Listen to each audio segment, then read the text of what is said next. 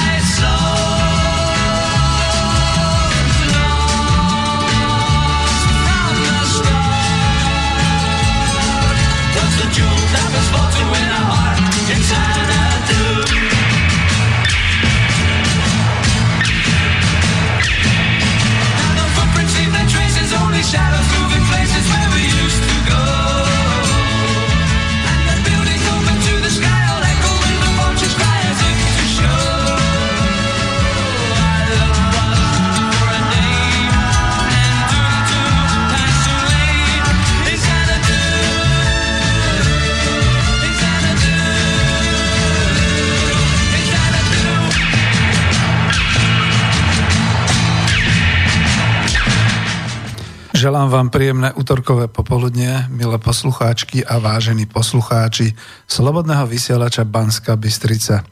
Z Bratislavského štúdia Slobodného vysielača Banska Bystrica vás pozdravuje Peter Zajac Vanka v úlohe dobrovoľníka, moderátora, redaktora, technika. Vlastne tu nemám hostí, ale dúfam, že budeme mať viacero telefonátov, už aj nejaké maily, takže skôr to bude moderátor a redaktor a technik. Tento raz sa tu stretávame pri relácii série Ekonomická demokracia číslo 85 a je 20. februára roku 2018. A ten dátum 20. februára je veľmi dôležitý, o chvíľu si povieme prečo. Vítam pri počúvaní našej internetovej relácie všetkých priaznivcov, čo počúvajú naživo, aj všetkých, čo nás budú počúvať zo záznamu, z archívu niektorí ľudia trošku nevedia, kde ten archív na tej webke Slobodný vysielač je, čiže to tam máte takú lištu archív a tam keď si kliknete, tak musíte ísť smerom dolu dolu a tam nájdete relácie a ekonomická demokracia sa vysiela už od roku 2015, tak je to taká žilá, dobrá, klasická relácia Slobodného vysielača Banská Bystrica. Takže pozdravujem hlavne všetkých a posielam pozdrav tu zo Slovenska všetkým našim rodákom po svete, ktorí v priebehu rokov vycestovali za prácou, za obživou do sveta a dnes tam už aj zostávajú, trošku zostarli, e, založili si rodiny, dokonca majú deti, alebo jednoducho vedia, že na Slovensku by sa neuživili a nedostali by ten príjem, ktorý si želajú e, v súlade s ich povedzme kvalifikáciou a šikovnosťou. A nie je to len tých aktuálnych 300 tisíc ľudí v aktívnom ekonomickom veku, ako sa už celkom oficiálne a štatisticky uvádza, ale sú to aj 10 tisíce študentov študujúcich eh, v zahraničí, čo už vedia, že sa možno ani nevrátia. Je tam niekoľko desiatok tisíc starších ľudí, teda rodičov tých detí, ktorí vycestovali a už sa pravdepodobne nevrátia, pretože sa už usídlili v zahraničí. Ja tu hovorím celkom otvorene o pol milióna občanov Slovenskej republiky po roku 1993, o novodobej, mohutnej a najmasívnejšej emigrácii slovenského obyvateľstva za lepším životom a za prácou do sveta. Čo nikdy v histórii nebolo ani za Prvej republiky, ani za toho socializmu, ani za CK monarchie, pretože 300 tisíc v aktívnom hospodárskom e, živote a možno dohromady pol milióna a viac ľudí po celom svete, to, to tu musí byť asi strašné, že všetci títo ľudia odchádzajú. Alebo naopak, je to dôsledok tej všemohúcej slobody. No a v priebehu relácie tento fakt emigrácie zo Slovenska dám do kontrastu s tým nárekom, že potrebujeme dovážať cudziu pracovnú sílu a že potrebujeme umožniť integráciu imigrantom v rámci politiky, politiky Európskej únie, také, aká sa dneska vykonáva v Bruseli. Pokúsme sa urobiť našu reláciu kontaktnou, takže môžete volať na telefónne číslo 0950 724 963, to je mobil sem do štúdia Bratislava, alebo mailujte na studio zavináč slobodnyvysielac.sk prípadne ak počúvate reláciu cez web Slobodný vysielač tak kliknite potom na tú zelenú ikonku otázky do štúdia. Ja už som na Facebook dával a dával som tam dokonca aj inú mailovú adresu klubu národohospodárov, takže niečo už aj došlo, môžem aj z toho odpovedať, ďakujem a pokiaľ zavoláte, tak takisto fajn. No, dnešnou témou je 20. február, deň Svetový deň sociálnej spravodlivosti. Sociálna spravodlivosť totiž dnes nie je žiadny zastaralý pojem. Ja som nejaký ten textík dal aj ku relácii. Naopak, sociálna spravodlivosť sa obnovuje v každodennom živote v miliardách prípadov a každý deň, tak ako láska, tak ako život sám. A iba novým politickým názorom nechutí v úvozovkách a nechutí im, či už sú to liberáli pravicovi alebo ľavicovi, či sú to konzervatívci kresťanskí alebo nekresťanskí. E, nikto z týchto prúdov sociálnu spravodlivosť v skutočnosti nemusí. Zase v úvodzovkách nemusí. A prečo? Pretože jej základom je spravodlivosť ekonomická, spravodlivosť v rozdeľovaní príjmu z vyprodukovanej hodnoty a spravodlivosť v rozdeľovaní a užívaní tohto príjmu a vôbec bohatstva o tom, že pravého pravičiara spoznáte podľa toho, že sa jeho cit pre spravodlivosť zastaví pri princípe sociálnej spravodlivosti v zmysle spravodlivého rozdeľovania hospodárskeho výsledku z verejného, čiže spoločenského vlastníctva, ani nehovoriac. No ale čo je zarážajúce, človek sa nestačí čudovať, že politický názor sociálnej demokracie sa od toho roku 1878, keď sociálna demokracia vznikala, zakladala sa z tých rôznych robotníckých spolkov a podporných spolkov a z tých intelektuálov, ktorí boli doľava a socialisti a vtedy tam aj niekde ako už ten, tie marxistické kružky a podobne. Keď vznikala samotná sociálna demokracia, tak ten politický názor sa tak výrazne zmenil koncom 20. a začiatkom 21. storočia, že sa starí klasici sociálnej demokracie niekde vrtia v hrobe. No, lebo vraj už nám netreba sociálnu spravodlivosť, treba nám ju, ale je trošku modifikovaná, to si povieme za chvíľu. Už nám netreba sociálnu spravodlivosť v tomto drsnom ekonomickom postupe, celospoločenské vlastníctvo a spravodlivé rozdeľovanie. Je to niečo extrémne, niečo proti prirodzenosti ľudského práva súkromne vlastniť. Áno, počúvate, počúvate veľmi dobre Neviem, ako je to v Českej ústave, ale v novodobej ústave Slovenskej republiky aj podľa, a potvrdil mi to naozaj renomovaný právnik doktor Braňo Fábry, sa prirodzené ľudské právo súkromne vlastniť dostalo až do ústavy Slovenskej republiky. No a z toho potom vyplýva, že keď niekto prirodzene niečo vlastní a súkromne, tak na čo by sa delil s niekým? Ako to je priamo proti princípom e, sociálnej spravodlivosti. No a predsa Deň sociálnej spravodlivosti sa pripomína, predsa je sociálnou spravodlivosťou konfrontovaná každodenná realita aj v roku 2018 a pritom nejde o charitu, ani o sociálnu dohodu, ani o sociálny zmier, ako si súčasní sociálni demokrati myslia. Ide o princíp. A takýto princíp sociálnej spravodlivosti od základu teda bázicky od rozdeľovania príjmu a ako spravodlivosť v užívaní národného bohatstva zastáva názor a systém ekonomickej demokracie. Tu dám takú vsúvku, že znova som narazil a už niekoľkokrát na to, že čo je to ekonomická demokracia, to je nejaká pitomina. To predsa ako ekonomia nemôže byť taká ani onaká, demokracia nemôže byť taká ani onaká. Vážne? V 21. storočí v roku 2018? Koľko máme rôznych ekonomík? Najnovšie sa Uber vyhovára na zdieľanú ekonomiku, že tam stačí iba, aby sa niekto ako spolujazdic posadil. Tak prečo ho potom inkasujú do čerta? Veď potom by ho nemali inkasovať, mali by ho privítať, že sa posadil k šoferovi vedľa seba, mali by mu dať čajíček, Coca-Colku a tešiť sa, že majú spolujazca. Nie, oni si za to inkasujú a dokonca veľmi nenápadne. Cez mobil, cez apku, cez aplikáciu. Takže vidíte, máme rôzne druhy ekonomík a máme aj rôzne druhy demokracie pretože zrazu je tu aj demokracia turecká, zrazu je tu demokracia európska, demokracia britská, demokracia ruská, demokracia japonská, demokracia americká, demokracia filipínska a takto by sa dalo všelijako pomenovávať až do nekonečna. Aj slovenská demokracia tým pádom. Takže vidíte, ako sa človek môže veľmi rýchle zapliesť a skutočne ekonomická demokracia ako systém ekonomický a možno aj ako filozofický názor rozoznáva a prijal princíp sociálnej spravodlivosti od toho základu, teda od rozdeľovania príjmu a ako spravodlivosť v užívaní rozdeľovaného takéhoto príjmu národného bohatstva a bohatstva všeobecne vlastne tu nejde len o takú akademickú spravodlivosť, o filozofické dišputy akademikov. Tu v ekonomickej demokracii ide o každodenné spravodlivé rozdeľovanie hospodárskeho výsledku, teda spravodlivosť pri rozdeľovaní výsledkov tvorených výrobnými prostriedkami.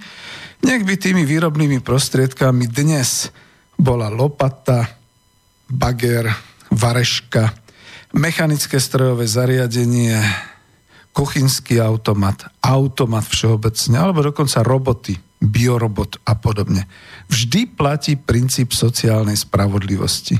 Ľudí dnes totiž to strašia robotmi, ktorým vezmu prácu a to je ako pri hnutí ničiteľov strojov, keď sa kapitalisti, tí prví po manufaktore, vyhovárali, že stroje im vraj brali na začiatku priemyselnej revolúcie prácu a v skutočnosti im vlastne prácu brali nenažeraní súkromní vlastníci, kapitalisti, ktorí tým, že si nakupovali stroje, tak znásobovali samozrejme svoju produktivitu oproti konkurencii a samozrejme mali možnosť teda vyhodiť tých chudákov, ktorým tam pracovali 12 a neviem koľko hodín denne za nejakú nízku minimálnu mzdu a ešte ich nejaká kresťanská vláda nútila, že aby teda dali tým ľuďom aspoň obedňajšiu prestávku a podobné veci. A však vtedy pracovali aj deti, aj ženy, aj všetci.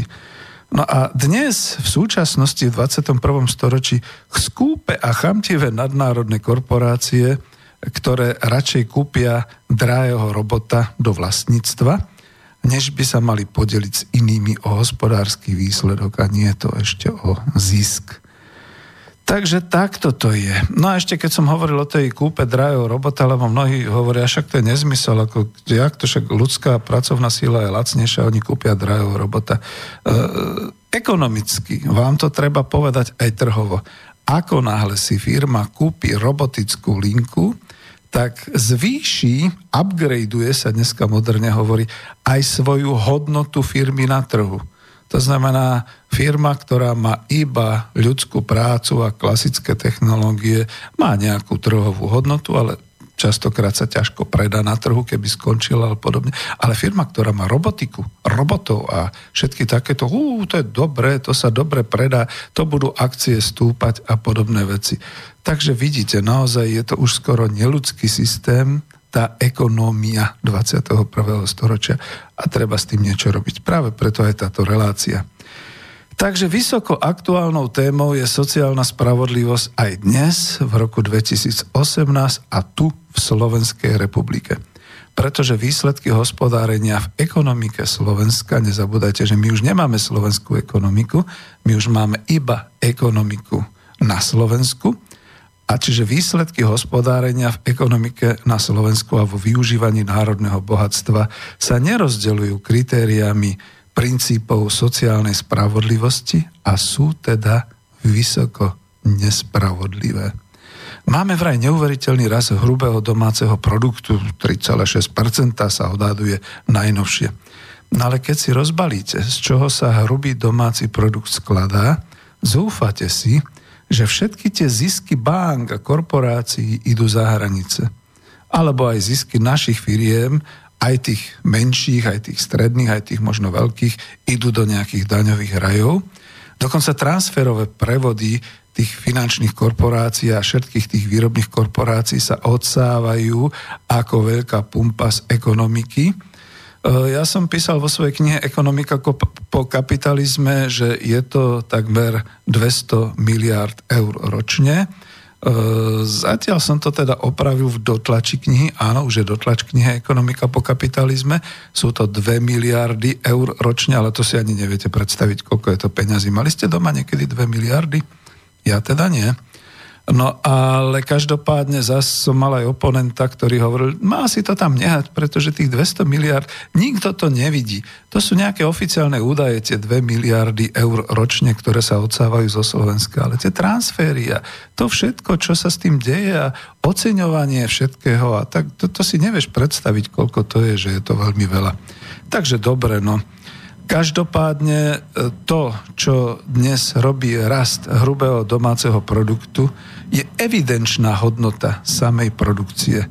Čiže my keď e, e, sa chválime a predseda vlády sa chváli, že vyvezieme ročne aj v roku 2017 sme vyrobili, nie vyvezieme, vyrobili sme milión, tuším 40 tisíc automobilov, že to je bohovské, lebo keď sa to v štatistike zahraničného obchodu alebo výroby prepočíta jedno auto, povedzme 7 tisíc eur a podobne, tak to sú obrovské sumy, ktoré pribúdajú do hrubého domáceho produktu. Ale čo z toho vlastne máme? Pretože e, to je len evidenčná hodnota samotnej produkcie, z ktorej sa takmer nič neprerozdeluje domov, do republiky, do štátneho vlastníctva, do štátneho rozpočtu pretože my nič nevlastníme. A určite nie tie automobilky a celý ten automobilný priemysel. Možno až 60% z HDP, teda silná časť, možno toľko a možno aj viac naplňajú samotní obyvateľia, výdajmi domácnosti, teda každým centom, ktorým platíme v obchodoch, službách, pri bývaní, pri stravovaní, v lekárniach za lieky, v nemocniciach za ošetrenie, v doprave za cestu električkou, autobusom, pri tankovaní benzínu alebo v detských zariadeniach a v školách. Ale to nie sú len peniaze za vyplatené mzdy, to sú aj naše tenčiace sa úspory a to sú aj naše celonárodne rastúce osobné dlhy, zadlžovanie sa. To je všetko to, čo tvorí ten rast HDP, ba dokonca aj splácanie dlžôb exekútorom vytvára položku v raste HDP vážený. To si málo kto vie, keď som počul teraz aj tie naše hlasy od nás zo Slobodného vysielača, ja to síce uznávam, ale že teda stopnúť exekúcie. Vážený, veď vy ohrozujete hrubý domáci produkt, pretože aj z exekúcií potom sa evidenčne eviduje, koľko sa to vyprodukovalo to si nikto neuvedomuje, že? Bola kedysi taká reklama, alebo taká možno zosmiešnená, možno ako vážne braná reklama, že podporuj svoju republiku, podporuj svoje HDP, konzumuj. No však aj, aj to, že ste v exekúcii, aj to vlastne je konzumovanie, takže naozaj to vytvára exekútorom určitú evidenciu, kde sa teda ako tiež nejakým spôsobom prejavuje ten výkon, takže naozaj to a teda navyše, týmto chcem aj ukončiť takýto tento úvod. Polovica Slovákov spláca nejaký úver. To mám ešte od agentúry SITA dokonca z minulého roku, z 19. februára roku 2017, čiže tohto roku to už môže byť ešte drastickejšie. No, tam píše SITA, v prieskume spoločnosti Millward Brown pre spoločnosť Kruk Česká a Slovenská republika uviedlo 51% respondentov, že spláca nejaký úver. Z údajov zistených v rámci prieskumu nie je alarmujúci ani tak samotný podiel zadlžených Slovákov. Ja to citujem. Ja si myslím, že sú to obyvateľia Slovenska, nie sú to len Slováci. E, nie je alarmujúci ani tak samotný podiel zadlžených Slovákov, ako skôr fakt, že ide z významnej časti o ľudí bez zamestnania, navyše žijúcich v stredných mestách, kde sa všeobecne práca hľadá horšie. Uviedla Marketa Kolážová, tlačová hovorkyňa spoločnosti Kruk. No a to je teda naozaj cesta do pekla, takže si dáme aj takú pesničku.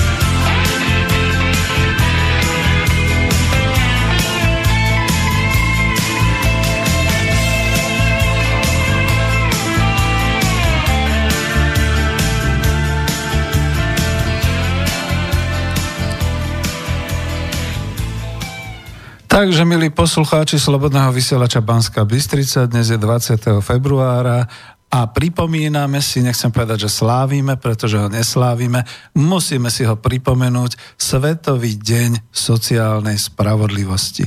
Takže tá druhá časť bude, že aká je teda naša sociálna spravodlivosť. Na tom avíze, ktoré som postavil na rôznych teda obrázkoch a spracoval som to ako koláž, vidíte, že sama spravodlivosť tam vykreslená, má oči zaviazané a z jej váh, kam si padajú bankovky. Ale kam? No veď to, no. Takže mailujte, telefonujte, môžeme sa o tom baviť a samozrejme ja si zatiaľ beriem slovo a tak trošku som stále takým moderátorom, ktorý bude viesť o svetu. No už pred rokom, 24. februára roku 2017, zaznela tu v Slobodnom vysielači Banska Bystrica takáto relácia pripomínajúca Deň sociálnej spravodlivosti a to v klube zamestnancov číslo 7.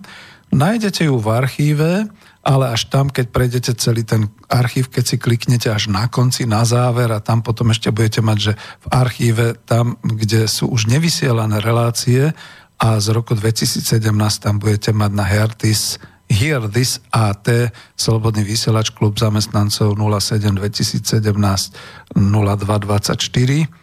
20. február, Svetový deň sociálnej spravodlivosti.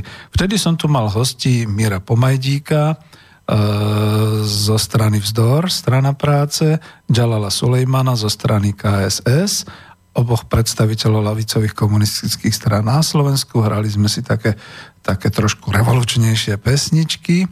A začínal som takto. Deň sociálnej spravodlivosti 20. február. Vedeli ste o ňom? Alebo už nás vo všeobjímajúcej globálnej nirváne sociálna spravodlivosť nezaujíma? Máme ozaj všetko, čo sme chceli? Je už teda všetko vybojované? Alebo iba dobojované?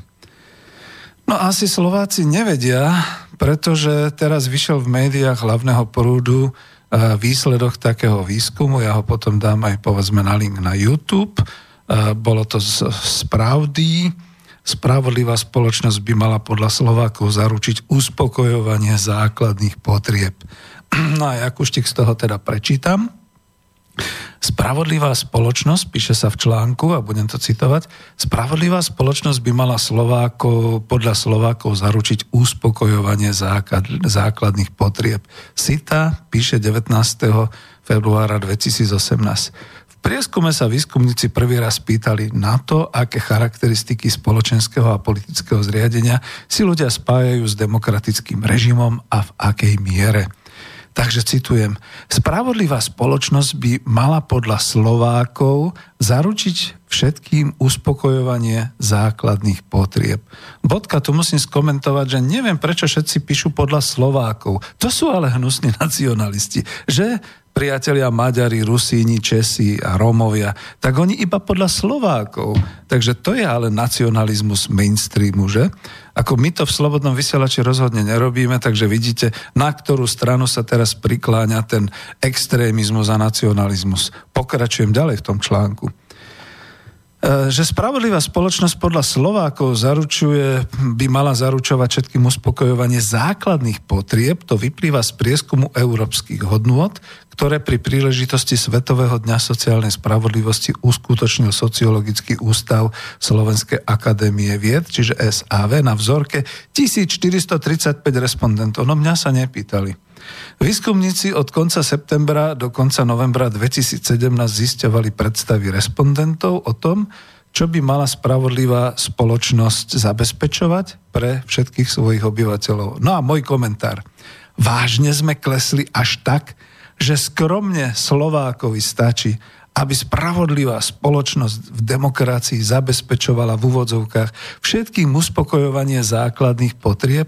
Rozumie Slovák, čo je vlastne základná potreba ľudská? A to sa my Slováci chceme vrátiť o celé jedno storočie na začiatok roku 1918, keď vznikala Prvá republika Československa práve preto a aj samozrejme pre seba určenie. Pokračujem v citácii. Pýtali sa na dôležitosť znižovania veľkých príjmových nerovností, zaručenia všetkým uspokojovania základných potrieb, ako je strava, bývanie, oblečenie, vzdelávanie a zdravotná starostlivosť a dôležitosť toho, aby ľuďom bolo zabezpečené uznanie podľa výsledkov ich práce.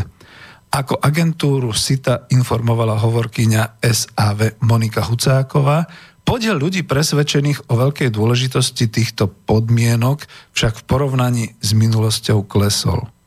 Čo? Klesol? Ako možno ich ignorovali, možno keď sa takto opýtali, tak to naozaj bolo také, že ako, veď si to zoberte, budeme to trošku relativizovať, ale veď o tom to je a celá pravica nám to takto relativizuje. Buďte spokojní ľudia, buďte spokojní Slováci. Veď máte uspokojovanie základných potreb. Máte stravu? Máte. Máte plné obchody? Máte. Máte reštaurácie? Máte. Je to až tak ďaleko, že stojíte v šórach niekde z tým ešusom a že čakáte na trikrát to denné teplé jedlo niekde, alebo že vám rozdávajú také tie baličky pomoci UNRA. Ja, bola tu jedna taká premiérka, socioložka, čo dala zhádzovať skoro uh, tú, tú pomoc. Ako, ja som potom, pretože to babka nejedla, tak som mal asi mesiac stále tú slovenskú rýžu a, a, a tie, tie cestovinové kolienka s rôznymi omáčkami a podobne, pretože to bolo rozdávané. To bola tá pomoc chudobným Slovenska. Takže to je strava. A čo bývanie? No dobre, no tak bývate ľudia, veď bývate. A prečo bývame? Koho je to vlastne zásluha? Igor Lacko by vám vedel povedať vo svojej relácii Bývam, bývaš, bývame, že odkiaľ sa tu vzali e, tie stá tisíce vlastníkov bytov na Slovensku, že kde sa to tu vzalo, pretože to tu nespadlo z neba samozrejme. A ako to majú dnes mladí, ktorí bývajú, väčšinou bývajú s nejakou tou bankou, ktorá má tú hypotéku ich na starosti. Oblečenie, vzdelávanie, zdravotná starostlivosť, a dôležitosť toho, aby ľuďom bolo zabezpečenie uznanie podľa výsledkov ich práce. A bodka. A tu sa zastavím a už sa naštvem. Uznanie podľa výsledkov ich práce, tak to si nejaká národná korporá- nadnárodná korporácia myslí, že keď vám dá 900 eur v hrubom a vy makáte v zmenách a vyrábate pre ňu veľké zisky, že to je uznanie výsledkov vašich práce.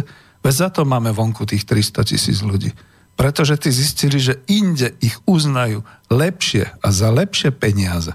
Takže o tomto tu na Slovensku máme.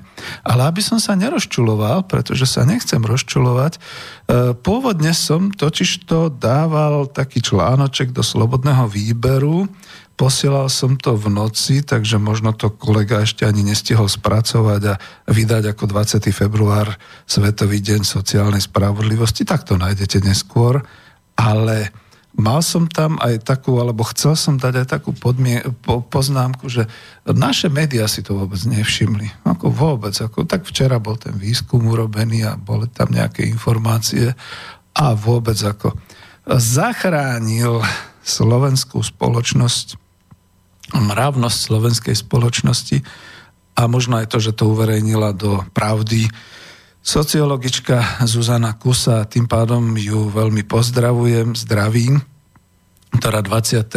februára dnes o 12. dala do pravdy, do webovskej pravdy, neviem, či to vyšlo aj v tlačenej forme, článok Deň sociálnej spravodlivosti. A ja vám to celé prečítam z, z pani doktorky Kusej, možno súhlasom dúfam a, a týmto by som ju aj veľmi rád pozval niekedy už na diskusiu. Je socioložka, som ekonom, myslím, že by sme si rozumeli práve v týchto veciach. Ale budem čítať ten článok a nebudem ho komentovať, lebo keby som ho napísal ja, tak je asi taký, možno horší, lebo ja nie som sociológ a ona to píše o mnoho lepšie.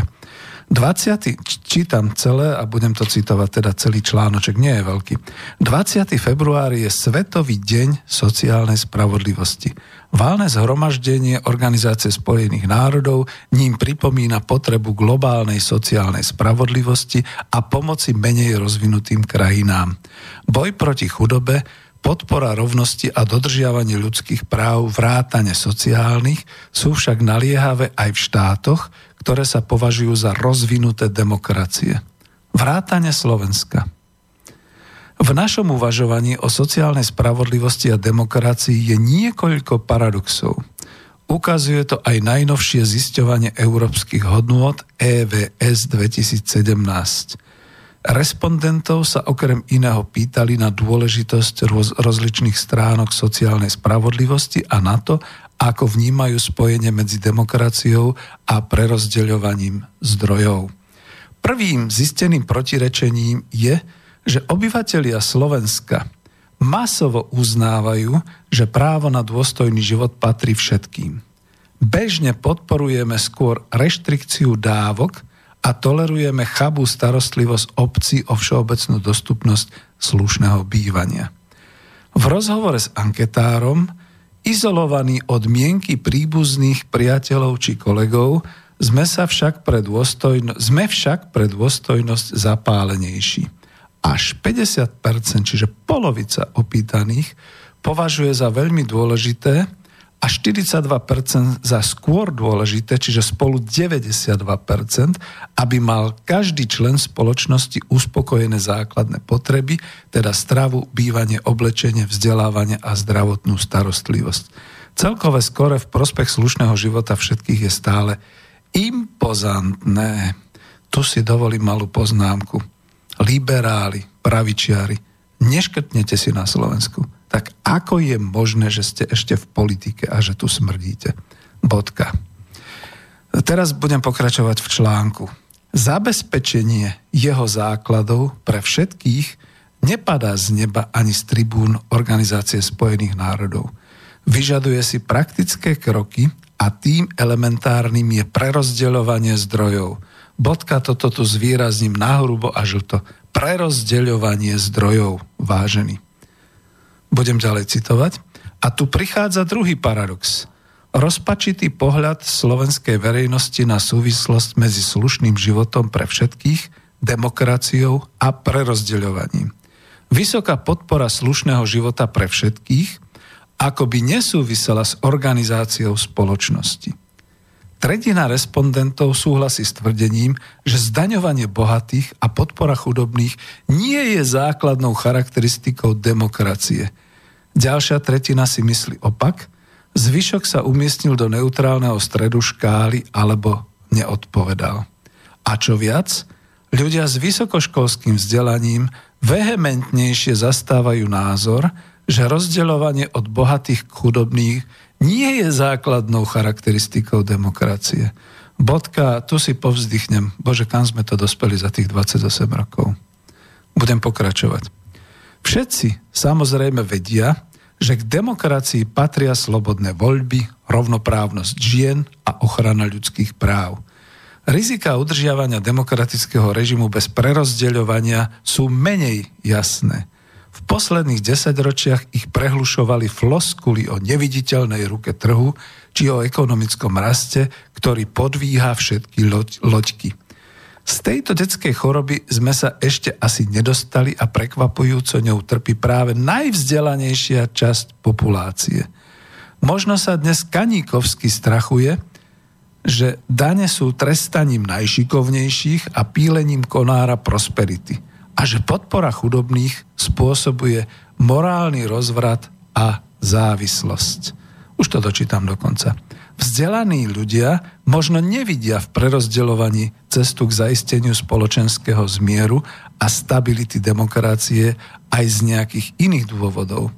Faktom však zostáva, že ich podpora pre najosvedčenejší nástroj udržiavania demokracie ako zriadenia, ktoré je spravodlivé ku všetkým, citeľne chýba. A to ohrozuje povesť demokracie i samotnú demokraciu. Takže to kľudne poviem toľko sociologička Zuzana Kusa. Ja len na Margo jej článku dodám, veľmi pekne vám ďakujem. Toto je skutočne nutné a škoda, že vám to uverejnil len ako taký svoj osobný autorský príspevok. Za to pravda nevypláca žiadne honoráre a toto by malo byť skutočne dnes príhovorom v prime time vo všetkých mass médiách, aby sme si to uvedomili. A ešte možno aj odpoviem na tú vetičku o tom, že e, z tejto detskej choroby sme sa ešte asi nedostali a prekvapujúco ňou trpí práve najvzdelanejšia časť populácie. E, pani Zuzana, 28 rokov tu na Slovensku pôsobí na akademickej pôde a na všetkých vysokých školách pravicový liberálny názor. Vlády sa môžu striedať. Dnes môže byť vo vláde sociálna demokracia, možno aj keby bola komunistická strana vo vláde. Aj tak by školy chrlili tieto svetonázory pravicové a liberálne, pretože takto sme to nastavili a takto to máme už 28 rokov. A nech mi tu niekto hovorí o akademickej slobode a nech mi tu niekto hovorí o kvalite a objektivite vysokoškolského vzdelávania. Takže utekajme.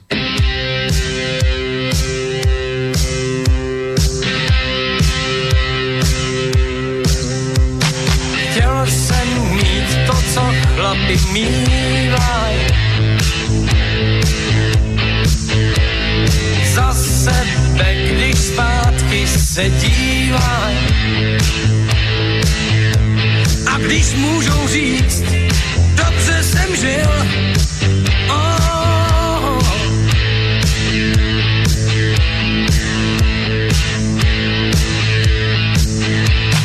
Já jsem však předčasně teď soudě. Vale dal rodný svojí hroudě. Do světa jsem šel, tam kam Mariton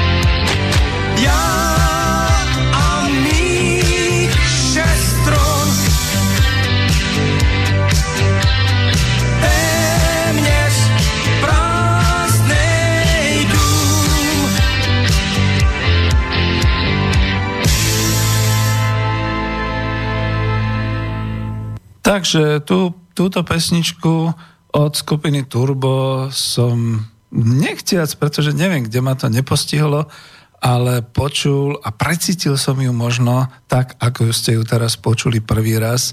Na mojej emigrantskej stáži, aj keď som nemigroval ďaleko, len 120 km od Bratislavy a dokonca nie západne, ale skôr severne do mesta Trenčín, do fabriky, ktorá využila moju kvalifikáciu inžiniera zahraničného obchodu, kde som exportoval a kde som sa milne domnieval, že tak ako kedysi dávno do toho roku 89, keď som bol špičkovým exportérom e, výrobných liniek a tak ďalej cez Technopol, tak aj v Trense budem špičkovým exportérom a ja som sa nedostal nad 1300 eur v čistom. Ako musím to povedať tak, ako to je. Vy, ktorí ste vonku v emigrácii, mi rozumiete. Nechcel som emigrovať, aj keď deti už mám odrastené a hovoril som si, no čo, tak rok, dva roky to vydržím aj na madracoch, ako sa hovorí, čiže niekde, e, kde budem spať e, v nejakej ubytovni a e, však mám auto, ale potom som zistil, že auto je dosť drahá záležitosť, takže dobre, tak sme exportovali naozaj tie obrábacie centra a tak ďalej a využíval som ruštinu a bol som sám so sebou spokojný, kým nezačalo tých 1300 eur v čistom padať, padať, padať. A keď sa to zastavilo na sume 750 eur v čistom mesačne a keď som zistil, že len 550 eur ma stojí vlastne pobyt v migrácii, No, ako ja som starý klasický verný manžel po 30 rokoch, takže som si povedal, nebudem si tu hľadať žiadnu babu, s ktorou budem žiť a tak ďalej, tak som sa pekne vrátil do Bratislavy a stal som sa nezamestnaným a potom už aj nezamestnateľným a musel som ísť na predčasný dôchodok. Prečo to všetko hovorím? E, evokovala mi to táto pesnička presne z toho dôvodu, že som vlastne zistil, že prečo teda ľudia e, migrujú, emigrujú von, pretože dostávajú oveľa viac za svoju prácu pretože dostávajú neskutočne viac za svoju prácu, pretože dostávajú dvojnásobok za svoju prácu. A prečo tam zostávajú? Pretože keby sa vrátili, vrátili by sa do akejsi čudnej cenovej hladiny uznanej tu k spokojnosti vlády aj obyvateľov Slovenska nejakých 750 čistom a možno ako je to minimálna mzda a možno priemerná mzda v hrubom a takéto záležitosti a kam sme sa to my vlastne dostali. Ja chcem túto reláciu ozaj orientovať týmto smerom, už sú aj nejaké maily, budem odpovedať, ale týmto smerom, aby sme si uvedomili, že toto je o sociálnej spravodlivosti, pretože to nie je o tom, že treba rodovú rovnosť a gay a LGBTI rovnaké a, a, a takéto všelijaké veci. Nie. Treba skutočne sa rozdeliť o hospodársky výsledok. No ale toto sa ako si nedá v 21. storočí a na Slovensku. Takže si pripomeňme ten Svetový deň sociálnej spravodlivosti, tak ako ho o tom informovala agentúra TASR 20. februára roku 2017. Tohto roku sa asi ani nenamáhali niečo také vydať, takže to bolo, že New York, Geneva, Brusel 20. februára. Válne zhromaždenie Organizácie spojených národov v rezolúcii číslo 26 z novembra 2007 rozhodlo, že od roku 2009 Pozrite sa, ten novodobá história. Od roku 2009 sa vždy 20. februára bude sláviť Svetový deň sociálnej spravodlivosti.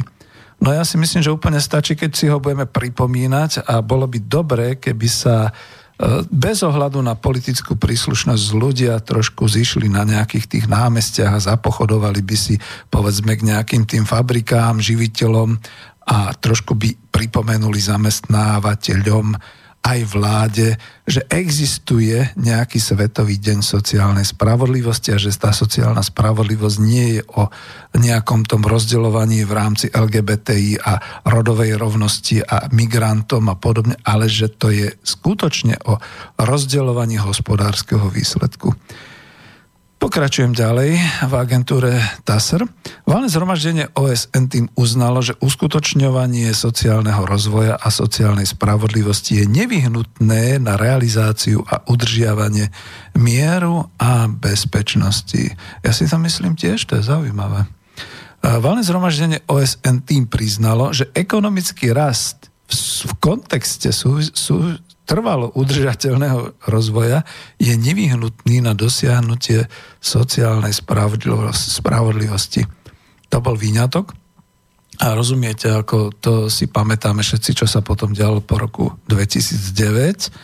Napríklad ja si to pamätám presne, že skončila moja kariéra školiteľa, kouča a tútora v obchodných zručnostiach a pri firemnom vzdelávaní a pri medziludských vzťahoch a komunikácii a také ďalej, lebo firmy zrazu nevedeli. Keď som hovoril o tom trense, tak si pamätám, že personalistka sa ma pýtala, a prečo pán Zajac, veď ste prerušili na mnoho rokov tú svoju exportnú kariéru, prečo teraz sa k nám chcete vrátiť, veď ste mali celkom rozvinutú tú svoju kariéru toho trénera, školiteľa, kouča. No ja som jej musel odpovedať, že viete čo, a ja vám môžem ponúknuť kľudne ako dokonca celoročnú zmluvu, nejaký paušálik alebo niečo podobné. E, však tak sa dohodníme, nejaké koučovanie alebo niečo také. Ona sa zasmiala. Vlastne máte pravdu. Veď je kríza ekonomická. My sme škrtli všetko. Škrtli sme všetko, čo sa týkalo rozvoja ľudských zdrojov. Škrtli sme všetky takéto školenia, vzdelávania, kvalifikácie a podobne. Teda vyhadzujeme z tých nákladov všetko, čo sa dá. Takto to bolo. Ja si myslím, že ten podnet v roku 2009 pre válne zhromaždenie OSN dala vlastne tá situácia, ktorá vznikala, že možno bez tohoto by skutočne mm, neviem, čo sa stalo, ale to vykoristovanie by bolo oveľa tvrdšie. Asi tak, jak máte v avize na tom spodnom obrázku, na tej karikatúre, ako teda tí dvaja kapitalisti žmýkajú každého toho robotníka, až ho úplne vyžmýkajú. No, ale pozrite sa, čo sem v tom roku 2017 mainstream prepašoval. Toto budem čítať a kľudne poviem, s týmto nesúhlasím, ale chcem to sem dať. Sociálnu spravodlivosť podporujeme vtedy, keď obhajujeme rodovú rovnosť, práva domorodých národov alebo migrantov. Bodka. Môj komentár. Tak koho? Domorodých národov? Teda nás občanov Slovenska, Srbska, Maďarska, Česka, Polska? Alebo imigrantov? Alebo domorodé kmene v Etiópii? Hm? Budem pokračovať v čítaní, to treba, lebo naozaj to sú také veci. V zostupu sociálnej spravodlivosti napomáhame vtedy, keď rúcame prekážky súvisiace s vekom, rasou, etnickou príslušnosťou, náboženským vyznaním, kultúrou alebo rôznymi formami postihnutia. Ako naozaj to, ako musím to skomentovať. Prekážky súvisiace s vekom, dajte to podpísať ako zákon v parlamente keď už chcete mať pracujúcich vo veku 65, 68 či 75 rokov života, ako sa dnes predlžujú tieto odchody do dôchodku. Lebo dnes si nevrzne pri hlásení sa do práce ani 50 alebo chlap v rokoch nad 45 alebo 50 plus. A za to som šiel do predčasného dôchodku. Vy si myslíte, že ma to bavilo, alebo čo? Etnická príslušnosť?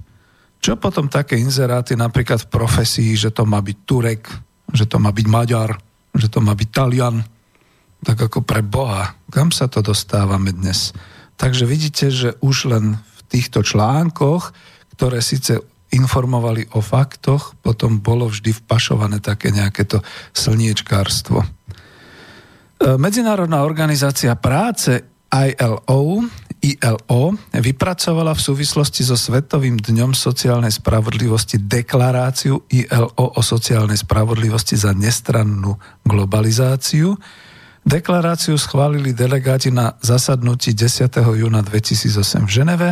Deklarácia v podstate predstavuje víziu poslania ILO v čase globalizácie. Opätovne sa v nej potvrdzujú hodnoty ILO, predstavitelia vlád, zamestnaneckých organizácií a zamestnancov zo 182 členských štátov ILO schválením deklarácie položili dôraz na determinujúcu úlohu tejto tripartitnej organizácie, ktorá sa usiluje podporovať pokrok a sociálnu spravodlivosť v globalizačných podmienkach. Ja dám ešte jeden ťahák a potom už skončím, lebo je prvá hodina za. Z webu ťaháky Princíp sociálnej politiky patrí k rozhodujúcim a základným princípom. Vnímanie sociálnej spravodlivosti rôznymi autormi, ale aj širokými vrstvami spoločnosti je čisto subjektívne a je vystavené silným tlakom vonkajších vplyvov záujmov. Spravodlivosť má svoje objektívne stanovené hranice myšlienkami humanizmu. Problém sociálnej solidarity je viacrozmerný. Obyčajne sa spravodlivosť stavia proti nespravodlivosti, krivda bezprávie, poklada sa za mravnú a náboženskú hodnotu a meriame ňou ľudské, medziľudské vzťahy. Spravodlivosť vo všeobecnosti sa uvádza ako právna a sociálna, právna súvisí s právnymi normami a sociálna s pravidlami, na základe ktorých sa v spoločnosti rozdeľujú a prerozdeľujú predpoklady a prostriedky verejného blahobytu medzi jednotlivé subjekty. No a tým končím, viete, lebo to už sme niekde v tých ťahákoch a v takýchto veciach a ja až sa obávam, že to už by sme šli na akademickú pôdu. Pán profesor Husár, ja vám ďakujem aj váš, za váš pros, príspevok, ktorý ste mi poslali. Naozaj je treba sa zaoberať ekonomikou a takto, ako vás oslovujem, viete, nechcem venovať reláciu príliš všeobecnej spravodlivosti. Ja si ju zameriavam naozaj na tú sociálnu spravodlivosť a naozaj na ten základ, na ten úplný ekonomický základ, a vy mi rozumiete, kde je treba naozaj rozpočítať, aké sú vstupy, aký je ten dej, teda samotná produkcia, čo sa z toho vystupuje a potom ako sa to delí. Pretože je a v rámci ekonomiky a e, kľudne poviem e, e, v rámci politickej ekonomie si budeme rozumieť, že existuje Marxovo dielo Kapitál a v rámci neho je naozaj svetovo uznávaná, uznávaná definícia, že teda existuje surplus, čiže nadprodukt a tento nadprodukt, surplus, je tvorený jednak vložením kapitálu vlastníkom, čiže C, potom v podstate variabilným kapitálom, to sú vlastne tí robotníci, námezná pracovná sila plus spotrebný materiál, náklady. Počúvajte dobre, spotrebný materiál, to sme my, zamestnanci. A potom z toho vzniká teda to M, teda tá, tá hodnota, ktorá je vytvorená, v rámci nej sa teda ešte definuje ten surplus, ten nadprodukt. A toto, keď poviete pravičiarovi, to je ako keby ste skutočne ukázali Drákulovi taký ten kríž a proste okamžite vzblkne a všetko ostatné. Takže samozrejme, ja dúfam teda, že vyjde deň sociálnej spravodlivosti aj v slobodnom výbere, aby sme ukázali, že sme nestranní, nie sme vľavo vpravo, ale že sme skutočne objektívni, pretože toto má byť o, o situácii. No a teraz sa už vrhám trošku na maily a jeden z tých prvých mailov, nedám hneď ten prvý mail, nejakému mistrovi Janovi som odpovedal, takže to som odpovedal priamo a dám ešte otázka zo stránky. Ani len dokumenty Európskej únie týkajúce sa sociálnej spravodlivosti nie sú preložené do Slovenčiny. Prečo asi? A dáva tu aj link na ec.europa.eu commission.priorities.deeper and far economic and monetary union European Pillar Social Rights uh, SK. Peter, ďakujem. No veď práve, že ja som sa s tým tiež stretol a bol som zhrozený a myslím, že budeme mať ešte reláciu s doktorom Braňom Fábrim aj o sociálnych právach. A my sme už na nejakom takom, neviem, či som to ja hovoril potom do relácií od neho, alebo ako sme definovali, že tá socialistická ústava ČSSR mala lepšie rozvinuté tie určité práva, dokonca aj tie sociálne práva, ako má tá súčasná Slovenská ústava. Viete, ona sa robila, tá nová ústava Slovenskej republiky v takej reakcii na to obdobie, na to revolučné v úvodzovkách obdobie po roku 89, no a tak tam hlavne vyskočilo to ľudské právo osobne, súkromného vlastníctva a to všetko ostatné bolo zanedbané. Takže ako buďme radi a chvala Bohu, že existuje Medzinárodná organizácia práce, že existuje valné zhromaždenie OSN a pokiaľ u nás bude taká chudoba, že ľudia budú musieť skutočne chodiť na tri, de- tri jedla denne s ešusmi, tak možno nám pomôže tá, to valné zhromaždenie e, e, OSN a Zatiaľ sa môžu všetky vlády a všetci premiéry chváliť. Veď u nás je to vynikajúce. Veď my všetci bývame, sme e, stravovaní a máme zamestnanie, tak čo vlastne chceme. Druhá otázka. Nedostatkovosť zamestnancov jednotlivých profesí na trhu práce vôbec nehýbe cenou práce. Prečo asi? Potom jestvuje aj Európsky pilier sociálnych práv v 20 zásadách Ospravedlňujem sa, zase je uvedený ten link, takže ho dám. Vyberám, treba zamedziť chudobe pracujúcich. Všetky mzdy treba stanoviť transparentným a predvídateľným spôsobom v súlade s vnútroštátnou praxou a pri rešpektovaní autonómie sociálnych partnerov. Napríklad pracovné agentúry to majú na háku. Pardon. Ospravedlňujem sa vám. No ako to sú aj rozčulujúce veci, takže ďakujem znova Petrovi. V týchto otázkach ja ešte sa chcem venovať trošku viac aj tej situácii u nás a práve aj s tou zamestnanosťou, aj tak túto len odpoviem. Ja sa čudujem smeru sociálnej demokracie, konkrétne a menovite ministrovi práce Richterovi a jeho tajomníkovi Branislavovi Ondrušovi, že dávno neurobili šetrenie pracovných agentúr, agentúr dočasného zamestnávania a nezrušili ich. Pretože je už toľko prípadov porušovania a toľko prípadov diskriminácie a všelijakých takých, že už to treba naozaj zrušiť. Že to bude e, vykrikovať, že teda ako Ježiš Maria, ako to je, že sme v Európe a tak ďalej. Vážený, keď niekto robí zle, treba to zlo zastaviť. A to zlo je vlastne naozaj v tom, že keď agentúra vykoristuje zamestnancov, ktorí sú tam na zmluvu, po prípade šibuje s tými ľuďmi, e, je to prospektorstvo vyslovene tak, ako keď e, čerpáte nerastnú surovinu, takto sa správajú tie agentúry dočasného zamestnávania, ale agentúry. A za druhé, ja som sám bol školený britskou manažerskou školou Open University Business School k tomu, ako je a ako má postupovať personalista.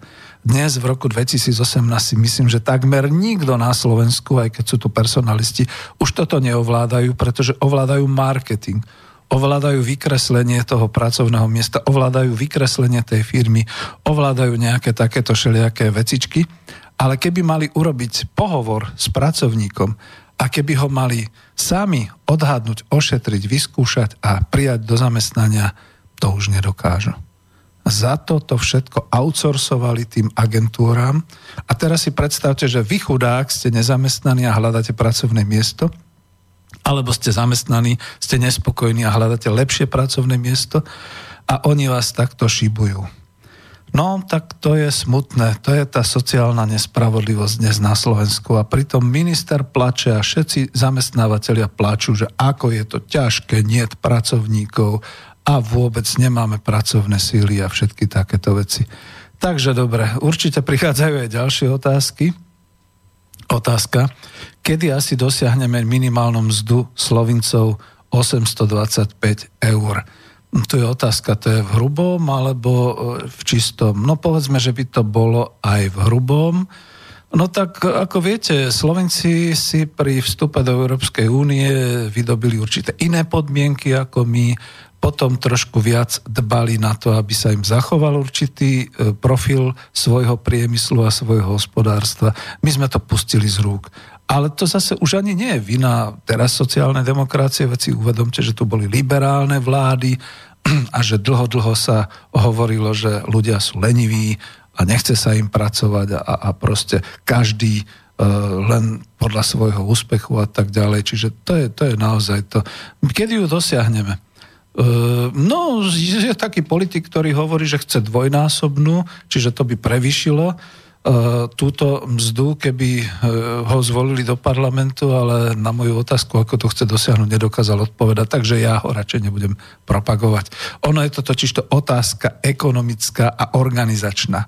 Vtedy, ja to poviem na rovinu, vtedy dosiahneme aj vyššiu ako túto minimálnu mzdu, ak budeme mať vlastné štátne podniky, a ak tieto vlastné štátne podniky budú vytvárať určité okruhy pre vlastné národné hospodárstvo, čiže budú vnútorné, vnútorne zabezpečené trhovo, čiže budú mať svoj odbyt trhovo v rámci republiky a potom môžu ľuďom rásť tie mzdy skutočne dostatočne vysoko.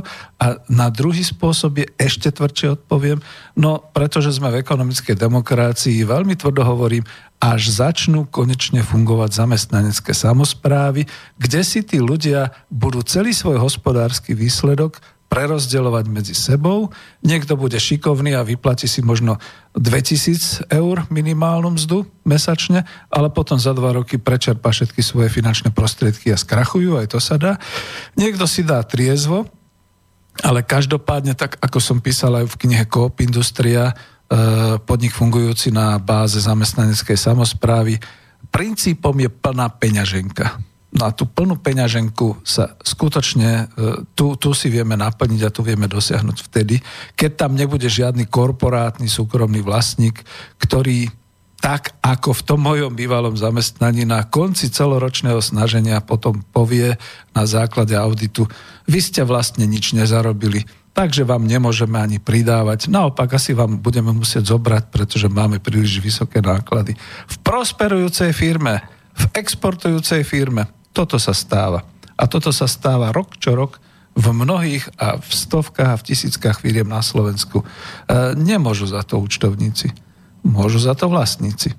Môžu za to finanční riaditeľia, ktorí takto finančne držia hospodársky výsledok v prospech vlastníka. No a ďalšia otázka.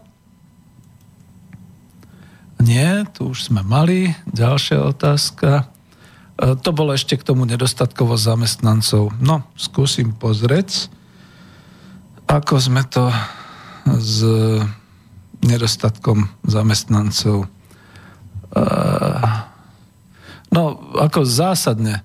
Zásadná záležitosť je, že pokiaľ my máme vonku 300 tisíc ľudí v ekonomicky aktívnom živote, vysokých profesionálov a podobne, a nám tu chýbajú robotníci mukli ku pásu, ku veľmi e, monotónnej práci v automobilkách e, do zmien, vyslovene takí, čo ich stačí zaškoliť. Chýbajú nám tu šoféry, chýbajú nám tu montéry, chýbajú nám tu všelijakí takíto manuálne zruční pracovníci.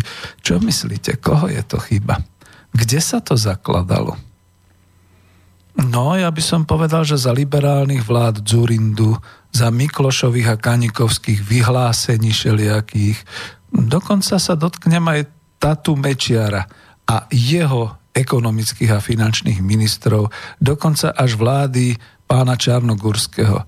Ja sa presne pamätám, keďže som školil na Inštitúte pre prípravu e, robotnických povolaní a, a kvalifikácií IPPR, že prišiel taký nejaký uh, ujko, ktorý teda bol nejakým spôsobom z nejakého ministerstva, vyhodil tam danú riaditeľku a povedal, že my vlastne už nepotrebujeme školiť žiadne remeselnické ani iné profesie a úplne boli tam riaditeľia učňovských škôl, vtedy sa ešte učňovské školstvo v 90. možno 4., 5., 6. Uh, nieslo a, a že to vôbec nepotrebujeme, pretože sú dôležité moderné profesie ako, e, ja neviem, kaderníčka, ako ajťák, ako všelijaké takéto. A toto už, toto už proste zahodte, to je nemoderné, to je komunistické, doslova sa tak ako vykrikovalo tam niekde sme si to zapôsobili a spôsobili tento nedostatok zamestnancov. A druhý nedostatok zamestnancov, vážne osudové chyby v slovenskom národnom hospodárstve, ak sa to vôbec dá povedať, v tom čase, keď sa e, naozaj zrazil a vrazil úplne dopredu prioritne ten trend automobiliek a automotív priemyslu a všetkých takýchto vecí. Mnohí sme varovali v dnes už neexistujúcom hospodárskom denníku, že pozor, toto je cesta slepá, pretože my máme nejakú kapacitu strojárov, ktorých môžeme zamestnať, my máme nejakú kapacitu mechanikov a montérov, ktorých môžeme zamestnať, ale nemôžu tam byť tie ženičky, ako nakoniec boli potom na tých karuseloch tie ženičky za pásmi, kde odpadávajú možno dodnes v horúčavách a, alebo naopak v mraze, keď je zima a tak ďalej. Toto všetko. A dneska sme v situácii, že máme množstvo neobsadených pracovných miest práve v tých montovniach a v týchto automotív montážnych a, a mechanických a všelijakých takýchto. Máme vonku 300 tisíc veľmi múdrych a kvalifikovaných ľudí a my tento rozpor nevieme riešiť a jediným riešením je, a zamestnávateľia a korporácie nás do toho tlačia, že si sem dovezieme lacnú pracovnú silu zo zahraničia a že toto bude nirvána, toto bude to nádherné. No ja sa obávam, že to už bude výmena obyvateľstva na Slovensku, ale to je dosť extrémny názor, ale je ekonomický. E, my vám to vieme aj spočítať, kedy to bude a e, prečo to bude. Takže takto by som sa vyjadril. No ale idem ďalej. Máme veľa mailov, ani sa nedostanem, ale to je dobre, to je nakoniec veľmi dobre. Čiže toto, čo mi ešte prišlo, Uh, áno. Píšete pekne v texte k relácii, ale neverím, že to niekde fungovalo, či funguje. Môžete to konkretizovať? Napríklad u nás alebo vo svete? Pýta sa Michal. Uh, to myslíte asi na to, že kde vo svete sa už sociálna spravodlivosť uplatnila, ak som to pochopil dobre. No kde? No veď u nás. Neblbnite ľudia. Zabudnite na tie politické blbosti a na všetky takéto veci. Ja sa nachádzam tu v budove, e, vysielač e, štúdio Bratislava je v budove na Hatalovej ulici, kde bola kedysi fabrika Tesla. A bolo to aj generálne riaditeľstvo Tesly spotrebnej elektroniky, robil som tam 86 až 88. A tu v tejto budove tu, kde som pracoval, využíval som svoju kvalifikáciu, teda medzinárodný obchod a podobné veci, mal som svoju funkciu, mal som svoj plat, veľmi dobrý plat na tie pomery a tak ďalej. Cestoval som, mm, zarábal som diety, keď som chodil po svete a tak ďalej. Mal som dve osobné auta a pritom som mal jedno dieťa. Manželka vtedy bola na materskej. Dostali sme od tohto podniku Tesly, spotrebná elektronika, podnikový byt Takže ako, veď tam sa tá sociálna spravodlivosť už uplatnila.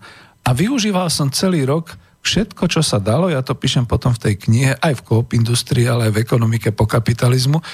Môžete si objednať tú knihu v Slobodnom vysielači, teraz to budem tak propagovať, je to v tej kolónke obchod, alebo už som, dali sme cez uh, Spolok národospodárov dotlačiť knihu, už sa vypredala, teda vypredala, sa rozdáva, nevypredáva, už sa rozdistribuovala. Takže kľudne poviem tak, že tam som písal o spoločenskej spotrebe a v rámci tej spoločenskej spotrebe podniky skutočne v rámci národného hospodárstva, čo vyrobili, to odovzdávali do do e, štátneho rozpočtu a čas toho si presne podľa zákona ponehávali v spoločenskej spotrebe a to potom sa vlastne používalo na financovanie zdravotných zariadení, školských zariadení, rekreačných zariadení, turistiky, ja neviem, športových a tak ďalej. Ja si pamätám, že keď som mal návštevu, potrebovali sme ísť na hory s nimi, um, máme tu naše nízke, vysoké Tatry, tak som ich zobral. Išli sme tam vlastným autom a boli sme ubytovaní v podnikovom zariadení v Krpáčove a mali sme na sebe komplet lyžiarské úbory aj všetko, čo bolo k tomu potrebné z môjho podniku, kde som pracoval, s tým, že som neplatil nič, a, nie, platil som, lebo to bolo členské v rámci ROH, čiže nejaké dve koruny na deň, alebo ako tak nejak sa to spočíta a podobne. Všetko ostatné to boli vlastne poukazy Samozrejme, keďže nás bolo veľmi veľa všetkých, tak tá sociálna spravodlivosť sa možno naozaj prejavovala aj o rok, o dva, teda keď niekto niečo chcel a nedostal to hneď v tom roku a podobne. Ale všetko toto sme mali prakticky zadarmo v rámci spoločenskej spotreby. Ale ja nechcem robiť spomienky na socializmus. Možno radšej som si to tu našiel, kým som toto hovoril. Čo by ste povedali, keby sa tá sociálna spravodlivosť u nás už uplatnila po roku 1945.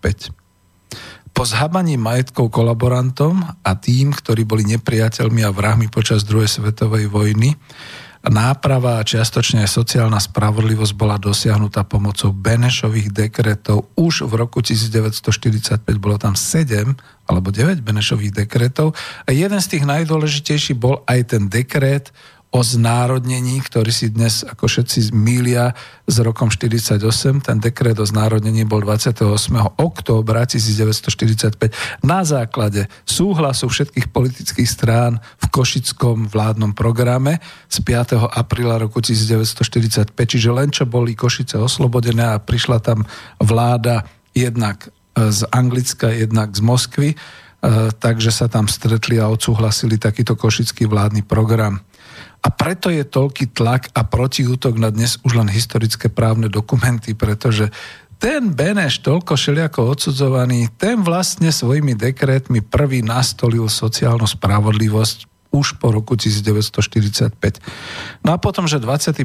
február 1948 bude k tomu pravdepodobne relácia, to tak poviem, ale iste, že dosiahla sa sociálna spravodlivosť pre masy pre stá tisíce alebo až milióny zamestnancov a pre chudobu v Československu. E, nie som na to pripravený, to bude možno iná relácia, ale mimochodom, viete, že pridelové stravné listky a pridelový systém celkovo na textil, mnohé tovary sa zrušil až v roku 53? Aj ako súbežné opatrenie s menovou reformou. To je zaujímavé, že všetci kritici si spomenuli na menovú reformu, nikto si nespomenia na to, že v 53. konečne bol zrušený prídelový potravinový systém a že konečne bol zrušený aj systém na prídelový na textil a na rôzne ako ďalšie tovary. No, vlastníctvo súkromných výrobcov sa vtedy 100% vrátilo do štátneho vlastníctva, teda do celospoločenského vlastníctva a v rámci národného hospodárstva bolo možné výsledky hospodárskeho systému plynúce len do štátneho rozpočtu znova rozdielovať do celej spoločnosti.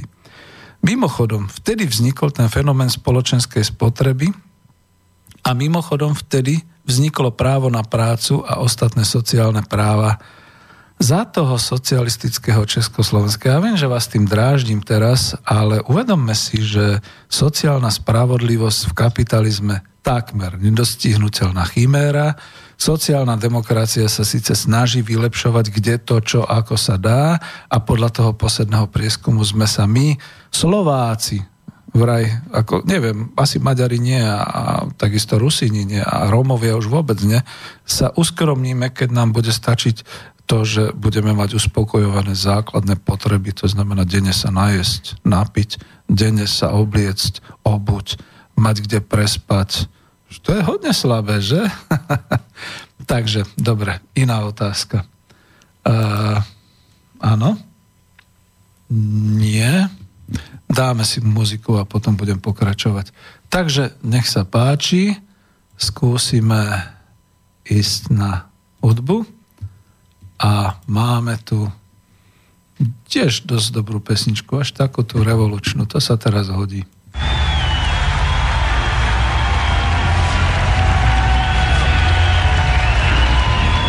To je dokonca z nejakého koncertu. Ale je tam počutie masy.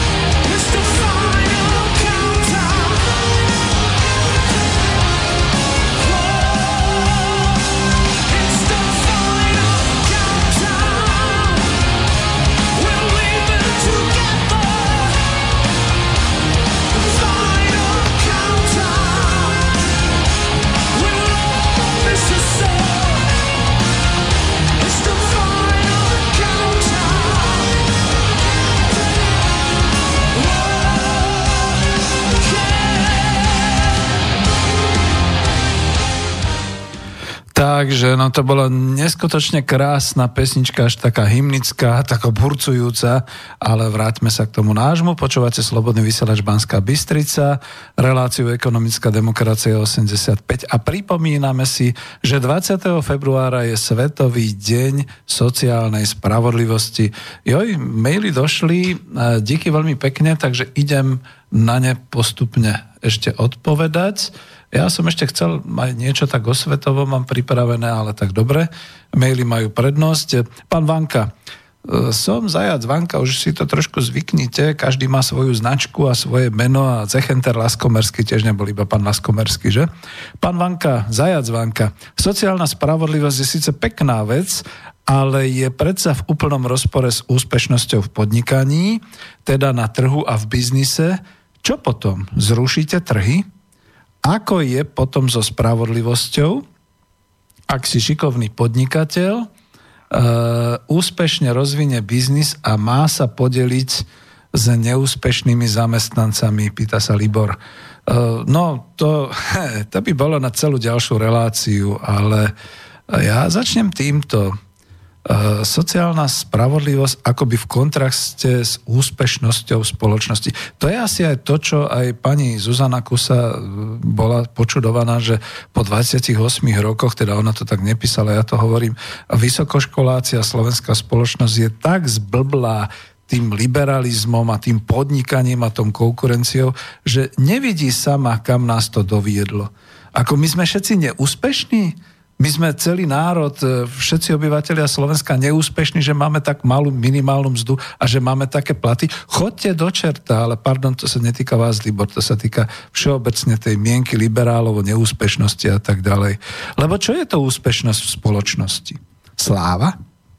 Peniaze? Vyniknutie? Uznanie? No už je to pomaly ten rebríček maslovových potrieb životných, že? Takže Slováci typujú v tých potrebách iba to najzákladnejšie, to znamená uspokojovanie základných potrieb, ale čo to ostatné? Čiže to ostatné, keď niekto chce, je ten, ktorý ide za úspechom? Oslavovanie za vynikajúci výkon, to už je až to ocenenie za majstrovství výkon a výsledok. Dnes, v roku 2018 to vyzerá, že úspešný je ten, kto zbohatol. Ja to dám do úvodzoviek. Úspešný je ten, kto zbohatol. Úspech to je zisk. Úspešnosť to je schopnosť predať so ziskom a poraziť konkurenta.